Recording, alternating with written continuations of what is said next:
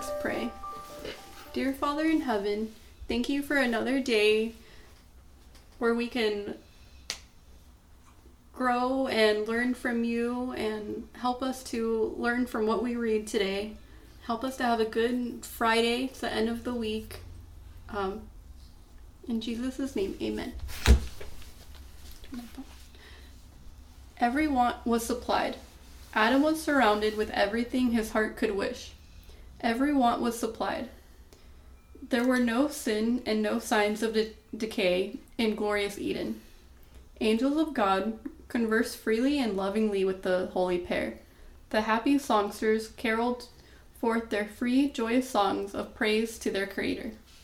The peaceful beasts, in happy innocence, played about Adam and Eve, obedient to their word. Adam was in the perfection of manhood, the noble, noblest of the Creator's work. Not a, sh- not a shadow imposed between them and their Creator. They knew God as their beneficent Father, and in all things, their will was conformed to the will of God, and God's character was reflected in the character of Adam. His glory was revealed in every object of nature.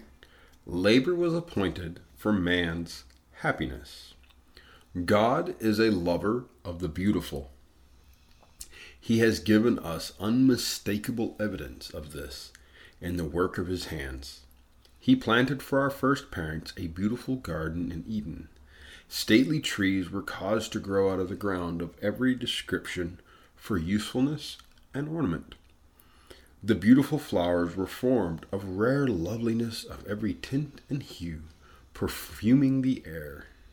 It was the design of God that man should find happiness in the employment of tending the things he had created, and that his wants should be met with the fruits of the trees of the garden. To Adam was given the work of caring for the garden. The Creator knew that Adam would not be happy without employment. The beauty of the garden delighted him, but this was not enough. He must have labor to call into exercise the wonderful organs of the body. Had happiness consisted in doing nothing, man in his state of holy innocence would have been left unemployed. But he who created man knew what would be for his happiness, and no sooner had he created him than he gave him his appointed work. The promise of future glory and the decree that man must toil for his daily bread came from the same throne. Yeah, um What was I saying before? I About depression. forgot. Um I've I've experienced depression before and they always say that you need to uh, do something when you're stuck. You have to get out and do something. And even if that's helping someone else or just getting up and sweeping the floors or playing with the dog, any little bit of work helps with that. Yeah. And yeah, like what we were talking about the other day, we can't be um, Just stagnant in what we're yeah, doing. we, can't, be stagnant. we have to be everything everything is there's a cause and effect to everything.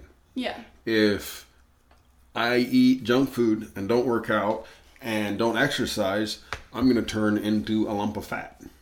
But if you eat healthfully and you work out or you exercise and you you do these different things you're going to have a better life. You're going to be thin. You're going to actually have a better quality of life. Mm-hmm. And God knew, and I think it wasn't, I mean, obviously God knew, but God designed us to be somebody that had to move, that had to be doing something. Yeah, you have to have a purpose. You have that's to have what a I purpose. That's what I forgot. you have to have a purpose. Yeah, I mean, you know, I mean, I remember there's a book called The Purpose Driven Life. Yeah. You know, I mean, you have to have a purpose. If you don't have a purpose, then it's it's like a um Well, what are we doing here then? Right, and it's like a um, an arrow. If an arrow, if an arrow doesn't have the power behind it that the bow gives it, it's just going to drop to the floor. Mm-hmm. Its purpose is to move swiftly through the air. In order for it to move swiftly through the air, it's got to have that power behind it. And the crazy thing is, is that everybody's like, "Oh, I just don't have the energy to do anything. I just don't have the purpose. I don't."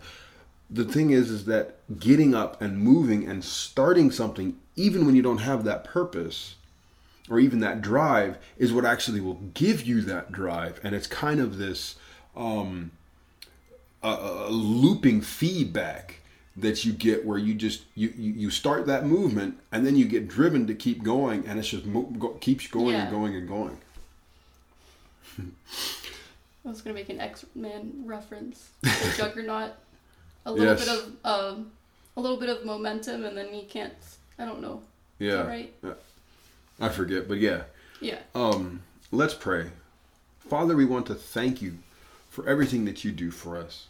Thank you, God, for giving us the need to have a purpose. And Lord, sometimes we lose that purpose that you have for us, whether it because of just something going on in our mind, the sin that has been corrupted our brains whatever it is, Lord, help us to keep that purpose front and center in our minds. Lord, as we go through today and prepare for the Sabbath that is coming, help us, show us the little things that you have that are our purpose, no matter what they are for each individual person. We ask that you guide and direct us. Give us the strength, wisdom, and energy that we need for today. And we just thank you for the Sabbath. It is such a blessing, a chance to rest from everything that we do, but also a time to be able to spend specifically with you. We thank you for everything you do for us. In Jesus' name, amen. amen.